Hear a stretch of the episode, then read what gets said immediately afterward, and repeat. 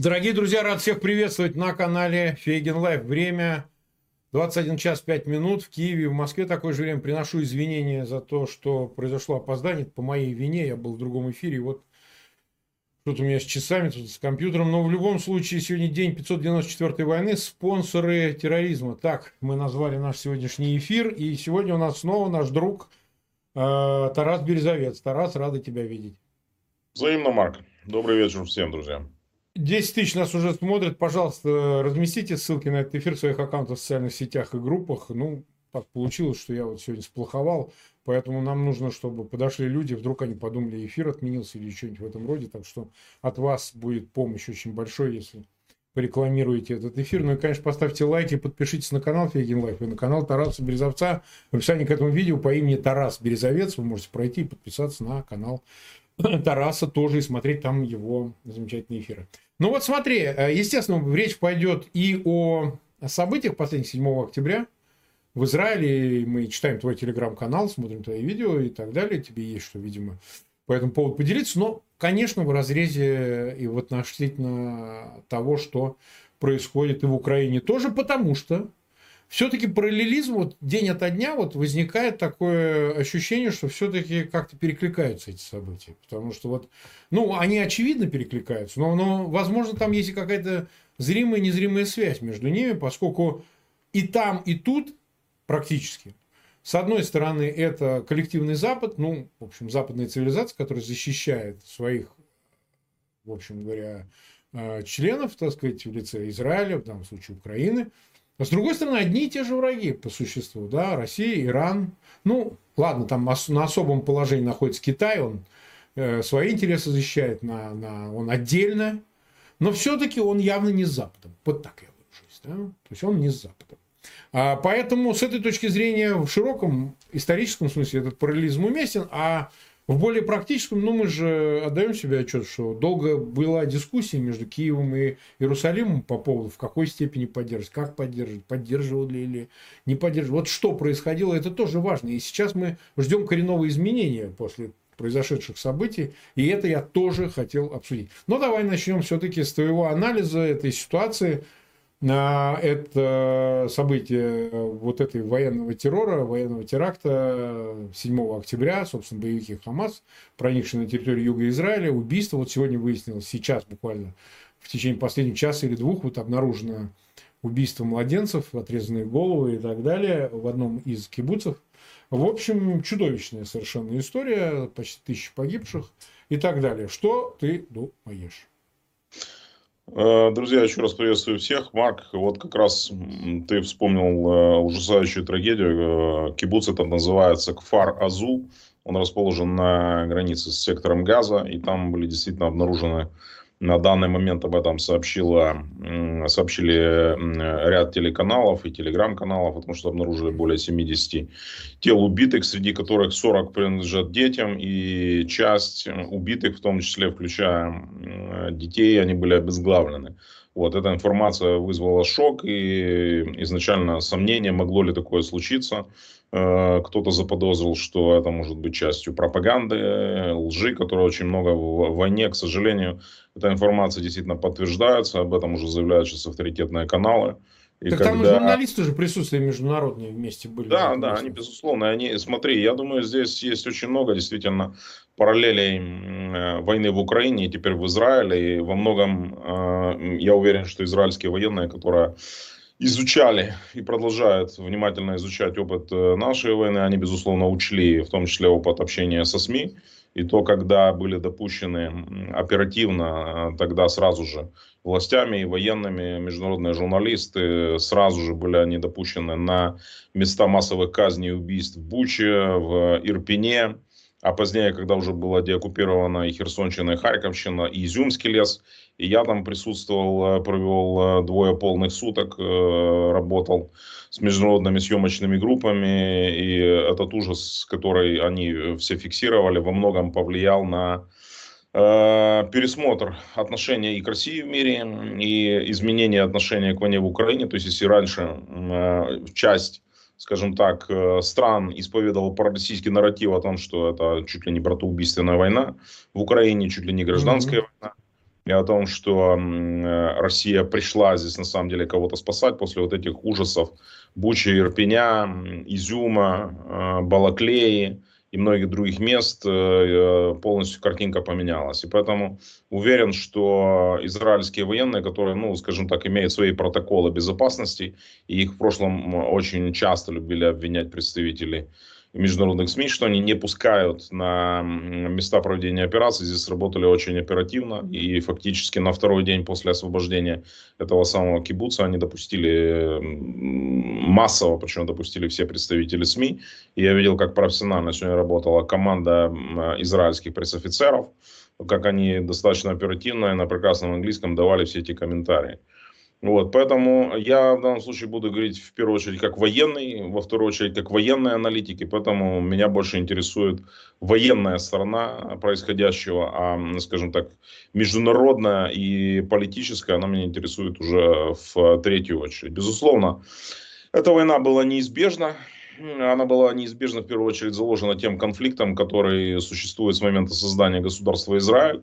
И первая арабо-израильская война, которая, собственно говоря, и положила череду последующих военных конфликтов, и шестидневная война, и война судного дня, и теперь я не знаю, какое название получит нынешняя война, но то, что это далеко вышло за пределы уже а, контртеррористической операции, мы можем говорить, это полноценная война, в которую могут быть втянуты другие страны региона, как минимум сейчас мы можем говорить о Ливане, Э, и, безусловно, дает нам основание говорить о том, что это полноценная война. И э, все, что ее сопровождает, э, характер боевых действий, характер продуманности действий террористов, которые готовили эту операцию, очень сложную по реализации, они бы не способны были ее провести, если бы у них не было высококлассных Э, командиров и инструкторов. Откуда эти инструкторы? Mm-hmm. Мы пока не знаем, но то, что они э, находятся по-прежнему за пределами сектора газа, в этом нет никаких сомнений.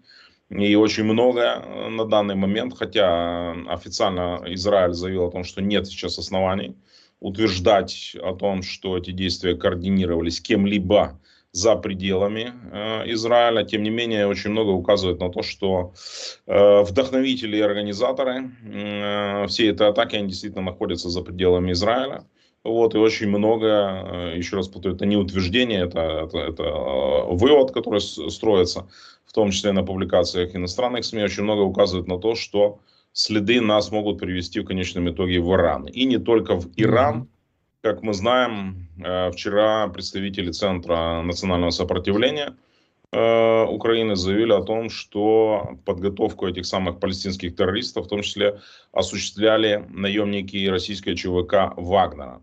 И я думаю, что нам еще предстоит э, увидеть и узнать и услышать факты, которые будут подтверждать эту информацию. Но еще раз повторю, более чем радостная, не сдержанная радостная реакция – Тегерана, она, безусловно, говорит в пользу того, что Тегеран, наверное, был больше, чем просто молчаливым, скажем так, соучастником этих ужасающих преступлений. А, к большому сожалению, а, и это признают в Министерстве обороны Израиля, это война, она не будет скоротечной, сама операция далеко выйдет за пределы сектора газа вот, который, собственно говоря, ну, он маленький, он меньше Киева, 40... Ну, э, конечно, какой, 40 на 6 километров, 40, э, ну, что Да, это, ну, это маленький, но, правда, густонаселенный, 2 миллиона населения, вот, но я скажу так, что э, те преступления военные, которые сейчас совершаются, они очень сильно имеют много, к сожалению, параллелей э, с тем, что осуществлял э, российский оккупант продолжают осуществлять на нашей земле. Знаешь, такой почерк даже один.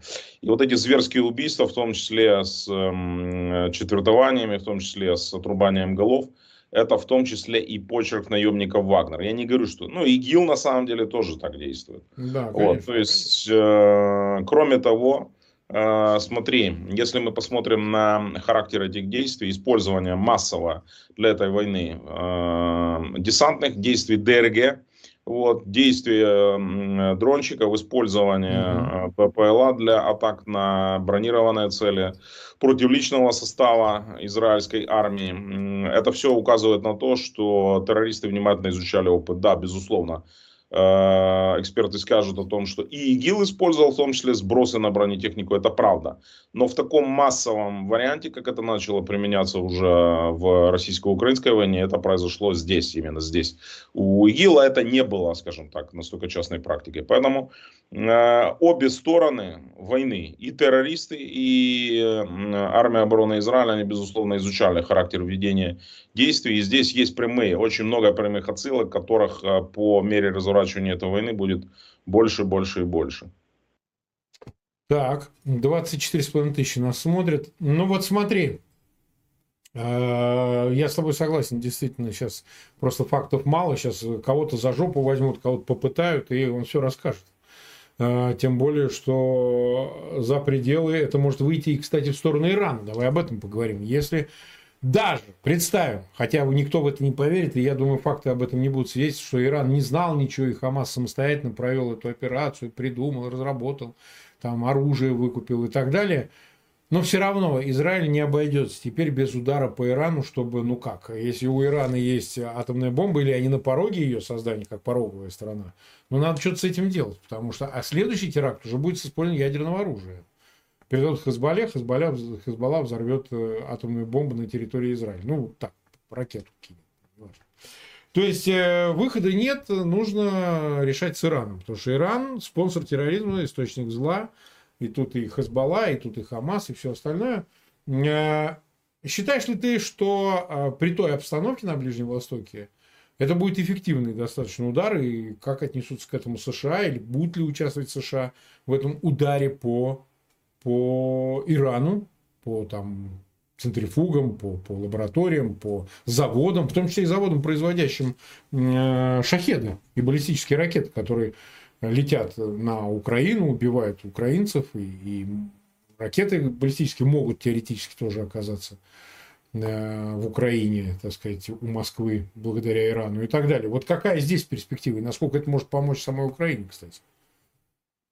Ну, эм, мы видим очень четко, что э, эта атака готовилась длительное время. Об этом свидетельствуют сейчас публикации западной прессы. Об этом писал Reuters и Bloomberg писал, и издание Times of Israel. Э, эта операция готовилась очень долго и тщательно.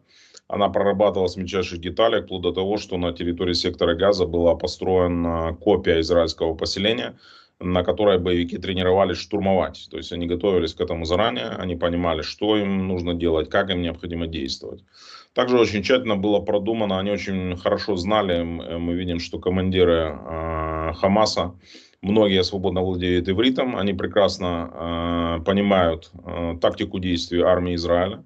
И этим объясняется то, что согласно протоколов безопасности, когда начинается обстрел, э, они воспользовались тем, что военнослужащие армии Израиля пойдут в бомбоубежище. Именно это и произошло. Был осуществлен массовый пуск ракет перед началом этой атаки, и когда военнослужащие ушли в закрытые безопасные помещения, в этот момент пошла атака. То есть многие задают вопрос, как могло случиться, что они штурмовали и взяли э, КПП на границе с э, сектором газа. Именно по этой причине, поскольку все это было в армии, э, действует всегда по уставу. И устав четко ну, да, там указывал, ходить бомбоубежище, когда начинается обстрел. Именно поэтому их там и нашли, и застали в этот момент обстрела, и боевики именно, собственно говоря, там уже и э, убивали э, военнослужащих армии, поскольку все это, еще раз повторю, было предписано их уставом. Я хочу сказать, что армия обороны Израиля столкнулась с огромнейшими вызовами, наверное, впервые за последние 50 лет, и много параллелей, и то, что нападение случилось в годовщину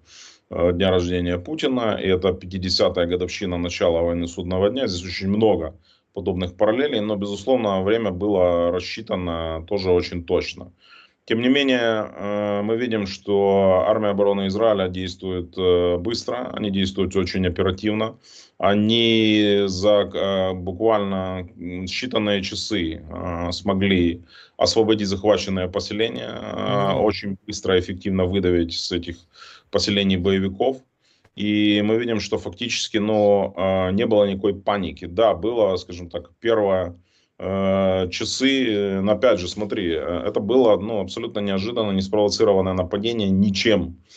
И самое главное, армия была вынуждена действовать с оглядкой э, на захваченных заложников, мирных э, граждан, которыми террористы прикрывались, поскольку они, убегая назад, возвращаясь в сектор газа, они просто прикрывались гражданскими. И поэтому вопрос, почему армия в тех или иных э, случаях там не открывала огонь или она не успела что-то, ну, то есть объяснение, они просто э, делали это с оглядкой на э, жизни гражданских, среди которых было много и детей, и женщин те зверства, которые сейчас начинают открываться перед нашими глазами, они, мне кажется, должны в буквальном смысле раскрыть глаза очень многим в мире, тем странам и тем представителям, э, и особенно представителям различных левых политических движений, которые длительное время критиковали Израиль за нарушение прав человека. Вот теперь, собственно говоря, любые аргументы о том, что кто-то борется за свою независимость, кто-то значит, борется за право на самоопределение, извините, такими методами зверскими, убивая э, женщин, детей, стариков, ну и, в принципе, невооруженных гражданских людей, это не методы ведения э, войны за независимость. Это террор абсолютно в чистом виде, абсолютно чистое зло, которое не может не иметь никаких оправданий. И именно по этой причине весь мир цивилизованный мир сейчас сплотился в поддержке Израиля, и президент Зеленский выступил с соответствующим обращением. А он был один из первых, кто пообщался с э, Таньяху, позвонил ему и выразил полную поддержку и предложил помощь, несмотря на то, что Украина сама ведет войну. И поэтому здесь не может быть разделения, знаешь, там на серое. Есть белое и черное в этой ситуации. Ну, конечно, да. Да, есть, есть террор, вот, и есть страна, которая подверглась абсолютно неспровоцированному нападению, против которой развязаны абсолютно бесчеловечные методы. И, кстати, об этом говорят официальные представители Израиля, что таких зверств они не видели со времен Холокоста. Это действительно так, э, поскольку так действовать могли только нацисты. Нацисты, ну или может быть еще погромщики, сегодня как раз вот в этой кибуце, где были обнаружены эти ужасающие преступления, один из военных, который давал комментарий, он сказал, что да, к сожалению, э, ничего подобного мы не видели со, со времен погромов. Ну, погромы, опять же, слово, которое пришло из русского языка. Ну, вот, и в этом плане э, погромы, которые как раз случились на стыке 19-20 веков, они привели в конечном итоге к тому, что идея создания независимого государства Израиль, она получила реальную, скажем так, поддержку. Поскольку, ну, не все, безусловно, но значительная часть переселенцев в тогдашнюю Палестину, они были гражданами тогдашней Российской империи, включая в том числе и малолетнюю Голду Мейер, уроженку нашего э, прекрасного Киева, вот, которая стала премьер-министром, и в том числе она была премьер-министром в самое тяжелое, черное дни израильской истории. Вот, и поэтому э, в этой продуманности всех этих военных преступлений, я бы сказал, это то же самое военное преступление, которое совершала Россия. Кто-то тоже э, поверил в российскую э, фейк о том, что якобы никакой резни в Буче не было, что это все подставные фото и все тому подобное. А, но ты знаешь, когда мы уже видели, заходили непосредственно, непосредственно на освобожденной территории, я в том числе лично, э, мы были одни из первых, когда мы заходили в тюрьмы, которых содержались в том числе наши военнопленные и просто гражданские. Я видел, я просто заходил в камеры, вот которые только-только оттуда сбежали, буквально там меньше 24 часов оттуда ушли. И мы видели все, знаешь, вот все неприкрытое зло, э, Здесь нет места никакой импровизации. Это все было продумано. Продуманная система пыток. И если бы, не дай бог, вот армия Израиля не действовала так оперативно и блестяще, как она действовала, они бы, поверь мне, развернули бы такую же систему пыток, на этих территориях. В конце концов, э, мы не знаем, что происходит с заложниками, в каких условиях они содержатся, какое обращение с ними. Вот. И самое главное, э, какая судьба их ждет. Мы, безусловно, надеемся на то, что они будут освобождены или обменены. Вот. Хотя в данный момент ни одна из сторон не подтверждает факт ведения переговоров э, об обмене заложниками. Но они, безусловно, должны вернуться, особенно если речь идет о жизнях женщин и детей, их необходимо вернуть. Ну, честно говоря, надежд очень мало, потому что вернуть их можно только одним путем, освободить их в ходе военной операции. А, действительно, это чревато и жертвами, кто-то может погибнуть, все это чудовищно, но, похоже, другого варианта не осталось, потому что армия должна сама а, решить все это. Ну, а, так сказать, разговор-то ведь идет как? Насколько я понимаю, Хамас использует как живой щит и заявляет о том, что давайте ведите с нами переговоры. А им ставят ультиматум через посредников. Им говорят, нет, вы давайте верните, потому что если, не дай бог, с ним что случится, мы вас всех убьем. Просто всех вас убьем. Думаю, что скорее второй вариант сработает. Что-то как-то у меня оптимизма особого нет, учитывая это обнаруженное вот, место убийства, да еще и детей с отрезанными головами. Я думаю, что тут мало шансов вообще, в принципе, на какой-то хороший исход. Но точно, абсолютно, так сказать, никто не останется безнаказанным. Это уж я чувствую. У меня тоже масса. Я же только что вернулся из Израиля 26-го. Естественно, ничего не предвещал. Я выступал там 23 сентября на сцене Дома армии в Тель-Авиве. Так сказать, большой зал, 700 человек, все такое. Мы касались всех этих тем. Говорили о них. И, собственно говоря, конечно, ничего не предвещал. Ну, обычная мирная жизнь там канун праздника, значит, люди ходят в шаббат, с ноги, переминаются с ноги на ногу, так сказать.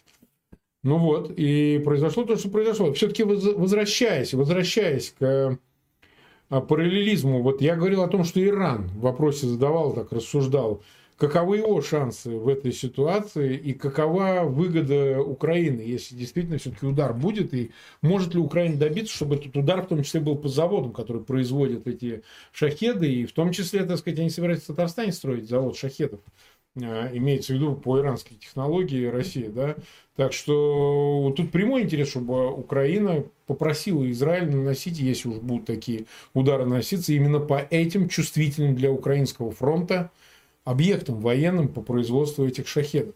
Они и без этого это делали в Сирии. Вот завод, который по сборочный шахедов был где-то под Дамаском в районе Химимима, его же все-таки израильтяне разбомбили. Вот. Но сейчас речь идет о гораздо большем масштабе. Они производят десятки тысяч этих шахедов. Какое-то невероятное количество в Иране. Может ли здесь что-то быть? Можно ли здесь как-то это в пользу Украины использовать? Я думаю, что мы должны сейчас в первую очередь говорить э, о том, что необходимо одержать победу над э, осью зла. Э, в свое время mm-hmm. это выражение одним из, э, скажем так, первых использовал э, президент Рональд Рейган. Именно ему приписывают чаще всего это выражение. И в том случае он говорил, э, в, в тот момент он говорил о Советском Союзе, безусловно, его сателлитах, включая в том числе и Северную Корею. Да. А, вот смотри, как интересно повернулась э, эта шахматная партия. Да? Спустя 40 лет после того, когда Рональд Рейган произнес э, э, эту речь, вся ситуация вернулась. вернулась. И кого мы видим, опять же, в этой оси зла? Мы опять же видим здесь Россию, мы видим здесь Иран, мы видим здесь Северную Корею, мы видим здесь Сирию, ну и ряд игроков, безусловно, помельче. То, что, смотри, перевернулось, в принципе, самое главное для Э, самого мирового терроризма. Если до начала войны в Украине Россия была, безусловно, наверное, авторитетом номер один для многих террористических движений, в силу, опять же, исторической памяти, то, как действовал mm-hmm. Советский Союз, который их финансировал, в том числе вооружал на протяжении десятилетий. Россия, собственно говоря, покрывала их длительное время. И более того, Россия очень долго и успешно, надо сказать, продавала, торговала имиджем того, кто может, единственный, кто может договариваться и вести любые разговоры с террористами.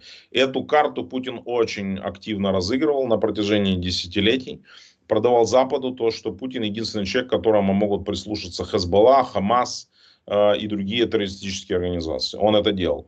И вот сейчас что видит какой-нибудь э, рядовой там э, террорист того же Хамаса или Хезбелла? Он видит, что Россия сейчас попрошайничает, просит оружие у какого-то третьесортной Северной Кореи. То есть дела да. у России идут явно не в ту сторону. И даже э, окончивший...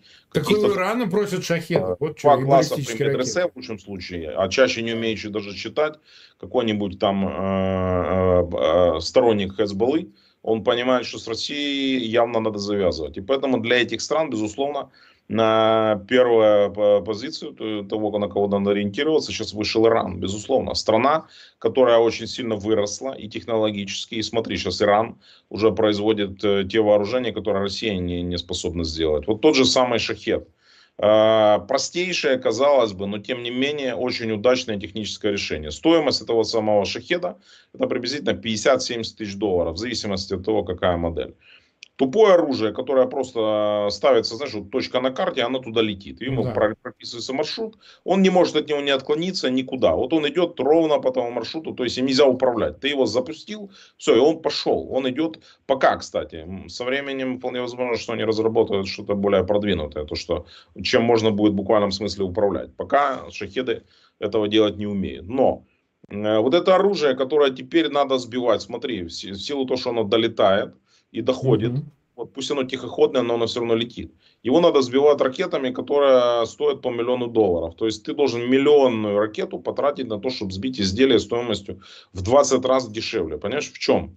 А, да, есть скорострельные системы типа немецкого гепарда, они очень классные, эффективные. Но их надо, во-первых, очень много, потому что этих шахедов может быть много. Вот, и с другой стороны, э, э, ты не знаешь, с какой стороны э, опасность. Вот. Да, территория Израиля, она существенно меньше, чем Украина. Да, безусловно, им легче закрыть свое воздушное пространство. Но тут вопрос в том числе цены. То есть миллионными ракетами бить по изделиям стоимостью 50 тысяч долларов, это ну, правильно, но это будет немножко дороговато. И поэтому уже сейчас в Конгрессе, я смотрел перед самым эфиром, был зарегистрирован проект эм, пакета военной помощи на 2 миллиарда долларов, срочный Израилю. И, как я и прогнозировал, это будут средства ПВО. В первую очередь это будут э, ракеты для систем Patriot. И, очевидно, это будут переносные зенитно-ракетные комплексы ПЗРК типа Стингера, которые тоже эффективно работают по э, шахедам и работают по беспилотникам. Э, есть ли риск, скажем так, втягивания Ирана в эту войну? Пока рано об этом очень говорить. Вот надо быть как бы очень осторожным в таких прогнозах. Ну, я в данном случае не Арестович, я не могу сказать, что это произойдет через 2-3 недели.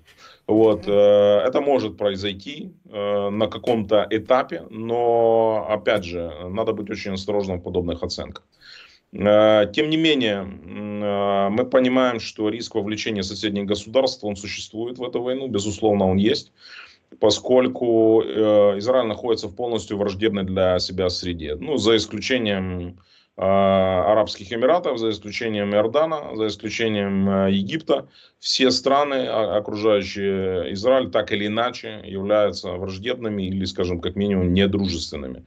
То, что весь этот террористический интернационал возглавляет э, Иран, это абсолютно очевидно, но здесь также важна роль России.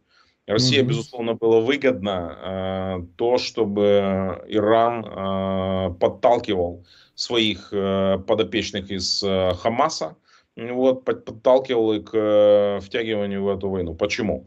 Поскольку Путину выгодно было любыми способами отвлечь внимание мира от войны в Украине. Теперь вопрос ключевой, сработает ли это? Я думаю, что этот план уже начал проваливаться с первых дней, тогда, когда, во-первых, Байден вышел с предложением, об этом сегодня написал Washington Post, информация об этом появилась еще накануне. Байден вышел с предложением объединить неожиданный и очень эффективный шаг а, объединить пакет военной помощи Украине и Израилю в один. Да. То есть не так, что будет, вот давайте сейчас мы тут будем ловать копья, сначала там с Израилем, потом с Украиной. Нет, это правильно. Тем самым Белый дом показывает, что источник-то проблем, и он один. То есть это тот же самый международный террористический интернационал, куда теперь вместе с Ираном записали и Россию. Понимаешь, вот что э, как бы цимис всей этой ситуации. И э, говорить о том, что это как-то поможет или, или, или наоборот повредит э, западной помощи Украине, я думаю, некорректно. Некорректно с первой точки зрения того, что, во-первых, мы не знаем, как будет дальше разворачиваться э, война в Израиле, то, что она будет идти по эскалирующей, скажем так, траектории, это очевидно, но мы не знаем, э, как быстро может там что-то серьезное произойти. Это может произойти в течение дней, неделя, а может месяцев. Вот. Э, вопросы нанесения ударов по территории тех или иных государств, они находятся исключительно в компетенции правительства Израиля и его армии. Я не, не вправе их здесь комментировать. Вот, э, если они сочтут в определенный момент, что им необходимо избавиться от того или иного предприятия, у них есть для этого все технические возможности, и самое главное, у них для этого есть политическая воля, и уверен, будет для этого поддержка Запада. Еще раз вот э, вернусь к тому, с чего мы начали. Как Буча, собственно говоря, открыла глаза всему миру на сущность России, и, э, по сути, это предопределило огромную помощь, которую Украина начала получать, не только военную, но и гуманитарную. Э, я думаю, что, к сожалению, эта трагедия, которая сейчас разворачивается на наших глазах, убийство невинных людей, она в корне сейчас поменяет ситуацию. И солидарность с Израилем, она будет, в принципе, ну, скажем так, э, глобальной. Э, да, не все это разделяют. Мы видим даже в самой России очень такая странная позиция. Кстати, обрати внимание, ну, потому что она антисемитская да. абсолютно в России. Ну, она не искренняя. Не, я другое хотел. То, что она не искренняя, а. то, что они говорят, давайте договариваться, сами при этом, э, ведя агрессивную войну в Украине, преступную. Я другое. Ну. Смотри, нарушена монополия Кремля на внешнюю политику. Никогда раньше никто, кроме Путина, и по его команде, там Лавров, вот эти лаврушки, все бегающие эти присалкаши, mm-hmm. типа Захарова, они, они не тявкали, пока не, не шло разрешение сверху. А тут какой-то, какой-то глава Кадыров, одной республики, да? Кадыров, и говорит, а вот Но я... он и раньше себе это позволял. Он позволял, Тарас, он позволял. Ну, может позволял. быть, может быть, я не так это зафиксировал, но мне показалось, что это было, знаешь, нарушение такой монополии все равно Кремля на выражение и формирование внешней политики. Вот так. Ну, может быть. 38 а с лишним тысяч нас смотрит, 13 тысяч поставили лайки. Спасибо, друзья, вы нам помогаете этим очень сильно. Не забывайте, не забывайте распространять ссылки на этот эфир, иначе все это теряет смысл, если никто это не смотрит, потому что сами понимаете эту взаимосвязь.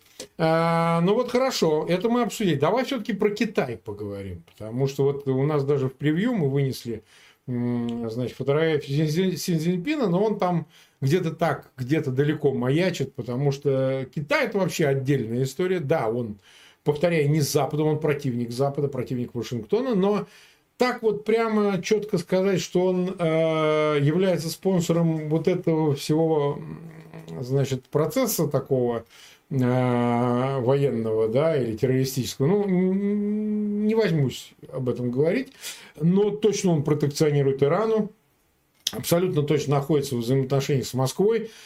А что Китай. Вот они могут, э, пользуясь ситуацией, взять и решать вопрос Тайваня, напасть на него. Кстати, в октябре, вот в этом месяце, предполагается приезд и Путина, и Байдена, кстати, в Пекин, да, вроде бы предполагается, что Байден должен встретиться с Си Цзиньпином, ну, не знаю, это произойдет, произойдет, там какая-то своя история двигается. Но Путин точно в октябре собирался приехать в Пекин. А думаешь ли ты, что Китай, ну, как-то, в общем, будет реагировать на всю эту ситуацию, и вот какую сторону займет, и что будет делать в принципе? Ты как-то это прогнозируешь? Китайская внешняя политика, в отличие от внешней политики многих стран, в том числе и той же России, она всегда последовательна. Китай э, всегда э, идет в русле одного э, решения. Поэтому разговор о том, может ли Китай как-то неожиданно поступить, они, в принципе, в данном случае лишены смысла. Китай, э, безусловно, не имеет отношения к этой войне. Китай не является, конечно, спонсором э, терроризма, он не имеет никакого да, ну, отношения к э, поддержке каких-то террористических группировок, это чистая, скажем так, э, воды конспирология, поэтому Китай будет, безусловно, рассматривать эту ситуацию с точки зрения глобальной. Для Китая любое ослабление Соединенных Штатов – означает э, его победу. Даже если Китай что-то здесь локально пока ничего не выиграл, но Китай, безусловно, выиграет в дальнейшем. Здесь не надо забывать, что именно Ближний Восток в последнее время стал точкой, где Китай очень активно продвигает собственные внешнеполитические интересы. Не случайно здесь э, и визиты, и встречи, и, про, и продвижение повестки э, дружбы Китая с Саудовской Аравией ключевым, э, скажем так, ну я бы сказал так, партнером, союзник не всем правильно, партнером все-таки США в этом регионе среди арабских стран вместе с э, Арабскими Эмиратами, именно Саудовская Аравия, еще со времен э, Джорджа Буша-младшего. Это, скажем так, основная и прочная точка приложения. Ну, это началось, безусловно, еще до Буша-младшего, но и при нем это, скажем так, приобрело наиболее отчетливые формы. Ну и Трамп, безусловно, как республиканец, продвигал ту же самую повестку, делая ставку на отношения с королевским э, домом саудитов. Поэтому Ближний Восток это точно тот регион, где Китай имеет свои серьезные интересы, свои виды. И он, безусловно, заинтересован в ослаблении и выдавлении, выдавливании отсюда из этого региона американцев. Кто ключевой союзник э, Америки в регионе, ну, знают все. Тут, э, я думаю, не надо повторяться. И поэтому э, любая ситуация, которая ведет к подрыву американских позиций, а тут был очень близок договор глобальный Буш, прошу прощения, Байден, уже начал вспоминать Буша, Байден работал очень активно э, все последние месяцы над э, тем, чтобы Саудовская Аравия и Израиль заключили э, соглашение, э, соглашение о партнерстве, и оно было очень близко. У них буквально вот шли переговоры, которые должны были состояться в течение ближайших даже не месяцев, а недель. И именно вот эта атака, которую осуществил э, Хамас, она была в первую очередь выгодна Ирану, поскольку для Ирана королевский э, двор саудитов это их ключевой даже не противник, а враг в регионе. Да, они враги, безусловно. Непримиримейшие причем враги. Вот, и... Хотя они при посредничестве Китая заключили какое-то соглашение да, но, об интересах. Да. Но Ирану было категорически, скажем, это играло очень серьезно против их интересов, если бы саудиты договорились с израильтянами. Поэтому им было важно сорвать эту сделку, которая играла против всех, и в том числе Саудовской Аравии, но в первую очередь против американцев она, конечно, играла. Поэтому Китай может получить свои бонусы от этой ситуации. И будет ли он разыгрывать карту миротворца, я не знаю. Вот. Но, учитывая их особое отношение, я не исключаю того, что они могут выступить с предложением стать медиатором. Возможно, не сразу, возможно, через некоторое время. Сейчас нет предмета. Послушай, сейчас идет открытая фаза войны. Ну, Опять, конечно. Иран в нее напрямую не втянут. Еще раз повторю, это важно. Официально Израиль заявил о том, что свидетельств причастности Ирана к этой атаке нет. Нет. Это предварительно, это предварительно. Это, это все очень, да, это все, скажем так. А есть такие предположения, которые высказывают те или иные журналисты, эксперты, но никаких подтверждений, опять же, этому нет. Вот, поэтому на этой фазе Китай, естественно, никаких предложений высказывать не станет. Вот, это может произойти только тогда, когда этот конфликт уже будет, скажем так, затухать. Вот. Э, в этот момент э, эти предложения могут прозвучать, а могут и не прозвучать. Это, ну, как бы, но Китай внимательнейшим образом сейчас будет следить за этой ситуацией. Опять же, еще раз повторю, в первую очередь рассчитывая, что это повредит а, американским интересам в регионе. И тогда, соответственно, еще раз повторю, любая неудача американцев это как минимум, как минимум, даже если Китай ничего сразу не получает, это бонусы отложенные, которые он получит в будущем. Так, хорошо, мы 37 минут в эфире, у нас еще минут 13 есть, мы сегодня поговорим так. Э, скажи мне, давай вернемся к повестке внутри Украины. А, что происходит на фронте там? Можно ли уловить какую-то связь именно в военном смысле? Как-то в активности российской стороны в связи с этими событиями, начиная с 7 октября, или все остается пока так же? Или какие-то, в общем, какие-то действия, которые можно трактовать в будущем. Российская сторона будет использовать ближневосточную всю эту ситуацию в свою пользу. Или же вот ход событий пока находится на той точке, на которой находится. Я имею в виду, ну, в общем, фронт, в общем, стоит в целом, да. Ни на юге, ни на востоке особых, ну, вот таких кардинальных изменений нет. Что ты скажешь по этому поводу? Ну, об этом, в принципе, говорили представители Генштаба Вооруженных сил э, Украины, о том, что Россия будет, э, безусловно, планировать собственные наступательные операции. Пока никаких кардинальных изменений на фронте не произошло, кроме сегодняшних, опять же, э, варварских обстрелов Авдеевки, вот, mm-hmm. которые были осуществлены. Противник здесь э, сейчас начинает концентрировать э, усилия собственной артиллерии. Вот э, почему Авдеевка? Потому что Авдеевка, по сути, это ворота в Донецк. И поэтому противнику критически важно выбить, выдавить нас со всех позиций, которые так или иначе нас приближают к освобождению ключевых городов на Донбассе. Вот, поэтому это как бы ключевая история. Во всем остальном э, никаких каких-то особо кардинальных изменений мы не наблюдаем. Вот, мы наблюдаем всю ту же картину, о которой мы говорили в прошлых э, выпусках. Mm-hmm касается, скажем так, достаточно низкого морального духа, опять же, связанного с усталостью общей противника, вот, э, где мобилизация началась год назад. Вот было забавное видео, я выложил у себя его, кстати, в телеграм-канале. Ну, на войне вообще мало забавного, но он действительно забавное. Угу. Вот эта картина мне очень напомнила, э, помнишь, был такой фильм в советское время, значит, Э, операция И и другие приключения Шурика. Когда он Кто этого не Федю, помнит такого фильма? Федю заворачивает его, значит, в рулон, отрывает и, значит, его да. погоны, его Надо, плещет. Федя, надо, надо. Вот приблизительно то же самое есть на этом видео. Там, значит, э, российский офицер ставит своих солдат в позу зю и бьет их по заднице, как этого самого Федю, значит, их там бьет этими, значит, розами. Сначала одного, потом второго. Вот. Оно еще на ускоренной перемотке, но выглядит очень комично. Я его, кстати, сегодня выставил, такое эксклюзивное видео мне скинули э, наши э, друзья, операторы э, дронов. Вот. вот это мы видим. Действительно, то, что у них есть с этим серьезнейшие проблемы. По-прежнему и дезертиры, вот, и отказ выполнения приказов и тому подобное. Но, безусловно, э, надо понимать, что пока погода остается, хотя похолодало резко сейчас в Украине, температура там опускается иногда даже там до плюс 3 градусов ночью. Вот, пока стоит сухая погода, э, это означает возможность обострения в любой момент и практически в любой точке. Вот, поскольку сухо, и техника может двигаться, вот, опять же, эм, пока что никаких признаков ослабления напряжения нет. В целом, то, что я вот общаюсь с, с подразделениями, под, побратимами ну, их направлениях, они говорят практически, знаешь, слово в слово. Ситуация практически стабильная. То есть обстрелов стало не больше, но и не меньше. То есть какая картина была неделю, две недели назад, она практически такая есть сейчас.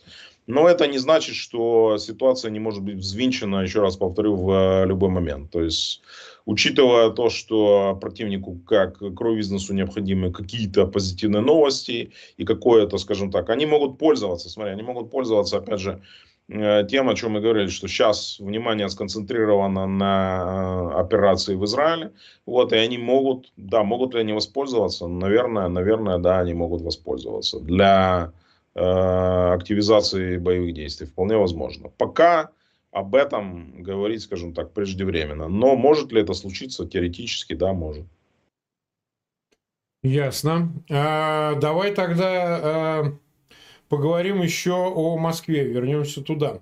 Британская, британская разведка, она славится, тут периодически публикует, возможно, провокативно, информацию публикует о том, что значит, идет некая подготовка к выборам, и в связи с ней, я имею в виду в России, президентским выборам в марте следующего 2024 года, и, мол, вот э, мобилизация отодвигается в России – ну, типа под предлогом не злить население и так далее. При том, что ну, под этим могут быть основания, но не связанные с выборами, а в принципе, дабы не допустить ну, колебаний настроений слишком сильных.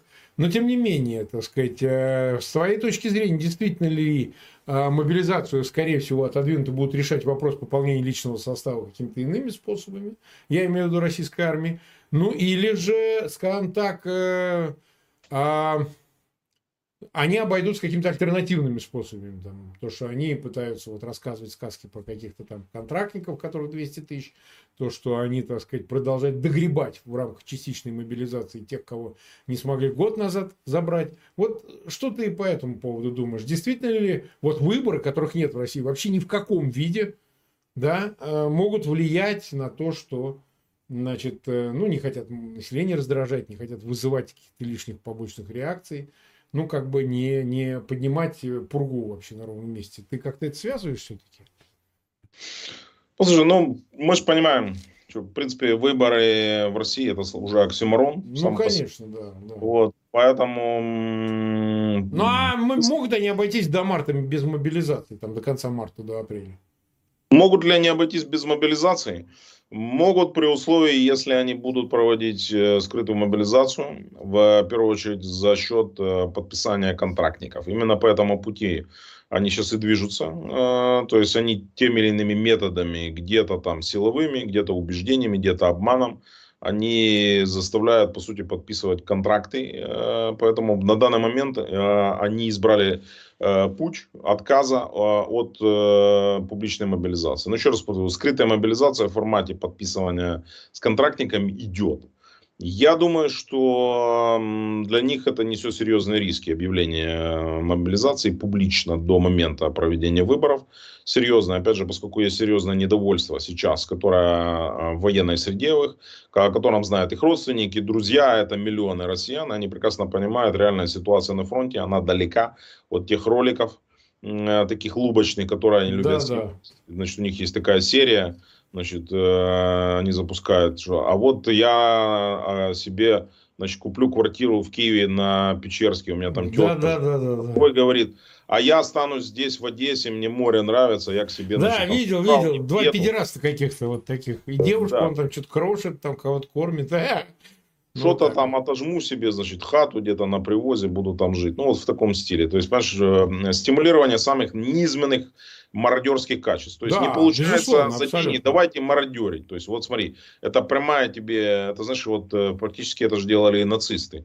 Э, там тоже была такая же агитационная кампания, вот, которая проводил Вермахт, что, значит, воюй в составе Вермахта и получишь свои там 2 гектара земли и бесплатных угу. рабов на Да, Восток. да, унтерменши. Все, все помню, да. все это было.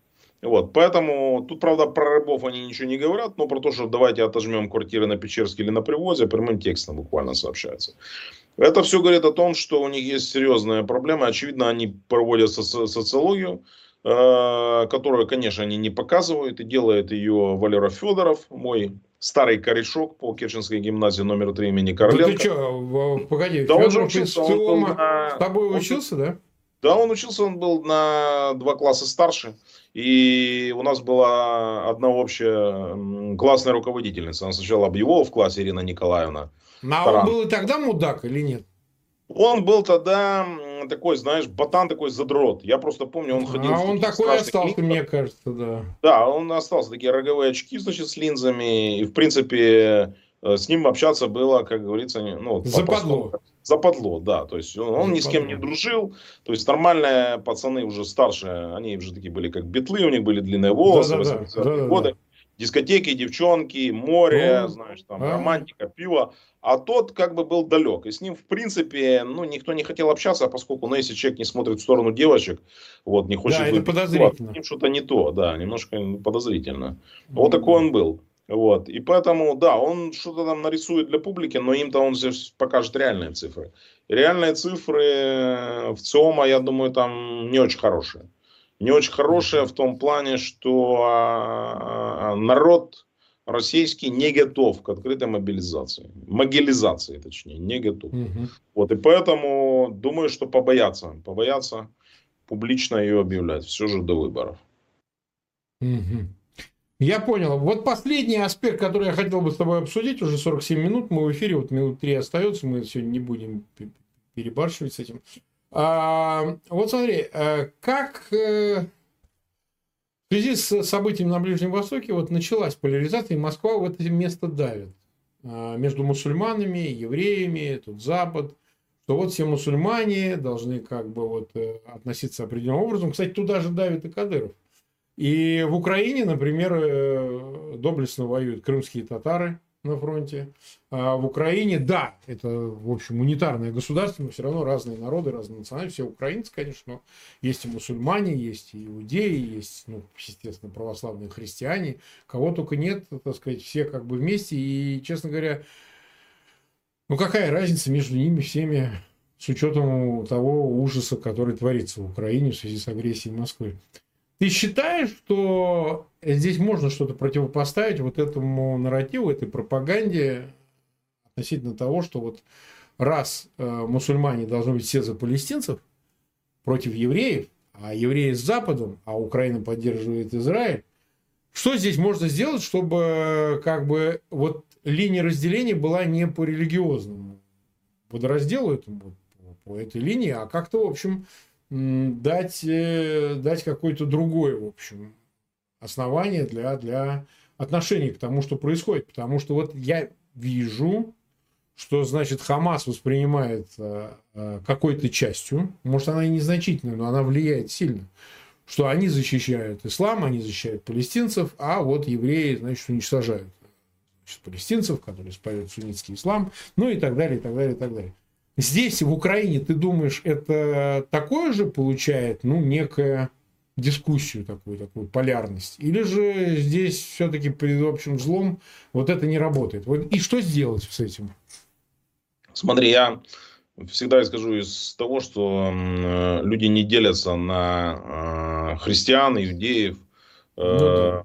мусульман, буддистов и тому подобное. Они просто делятся на людей и на нелюдей. А вопрос да. религии здесь он вообще является не главным. Хотя, да, безусловно, человек, который исповедует действительно религию, искренне верит, а не делает, знаешь, это просто для галочки, как это делает тот же э, преступник Путин, он там ходит. Да бьет, Путин во что не верит, я тебя умоляю. Чистый сатанист, чистый сатанист. Сатанист, как сатанист, абсолютно. Вся их, вся их так называемая Вся шайка сатанинская, абсолютно. Я не чувствую, знаешь, никакого родства, я никогда не чувствовал, будучи православным, вот, никогда не чувствовал э, родства с э, персонажами, очень странными, да, вот, которые там были, например, в наших церквях, вот эти все попы и тому подобное, не говоря mm-hmm. о власть придержащих. Ну, мне всегда это, мне было противно наблюдать, когда ходили там президенты Украины или наши там депутаты, премьеры, значит, истово крестились и тут же ехали в баню с проститутками после этого. То есть, но ну, да. это же не вопрос религии.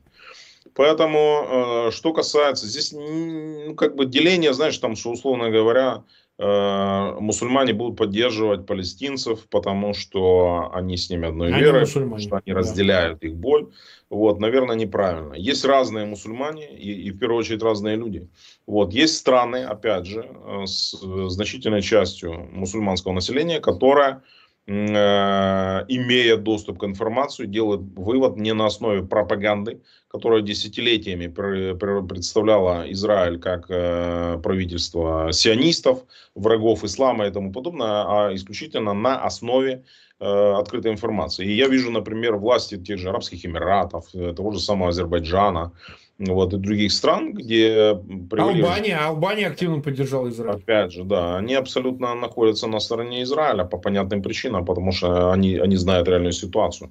Вот. Поэтому в Украине, как в стране демократической, безусловно, существуют разные полярные точки зрения. Да, какая-то часть наших граждан э, будет поддерживать палестинцев в их борьбе. Но это будет малая часть, это, это, это безусловно. И я думаю, она будет катастрофически малая. И здесь, опять же, не вопрос э, э, только религии, может быть. Основная масса абсолютно украинцев, я вижу в позицию, в принципе, патриотических людей в соцсетях, вот, и то, как Киев э, поддержал, да, здесь везде израильские флаги, и в том числе на плазмах да. это крутится, и президент об этом заявил. Абсолютно позиция однозначна. Мы поддерживаем Израиль, мы желаем ему только победы в борьбе над э, террором. Однозначно, самое главное, вернуть э, живыми заложников.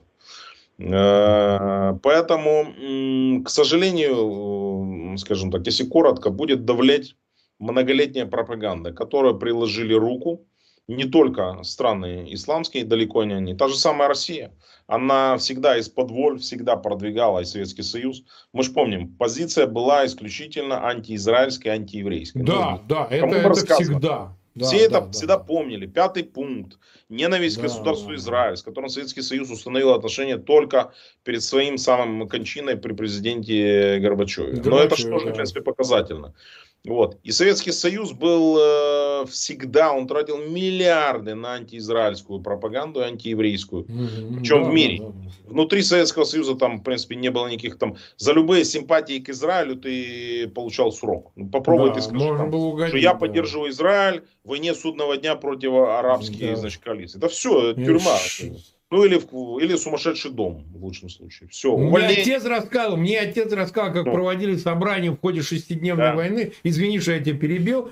Вообще шикарная история. Он, конечно, был э, на должности и так далее, собирали всех, значит, проводили политинформацию в первые дни, что вот наконец-то дружественные арабские, значит, силы, страны навалились, значит, на Израиль, будет стерт этот Израиль, и, значит, вот сионистское гнездо и так далее.